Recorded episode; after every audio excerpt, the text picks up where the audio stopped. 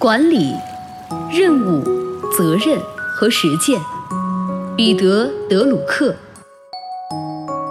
组织的目标在于使平凡的人有能力从事不平凡的工作。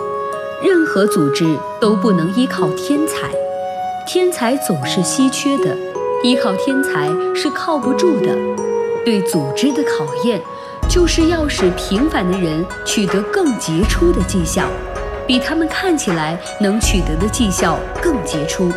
要使其成员的长处都发挥出来，并利用每个成员的长处来帮助所有成员取得杰出绩效。同时，组织的任务还要在于使其成员的缺点互相中和。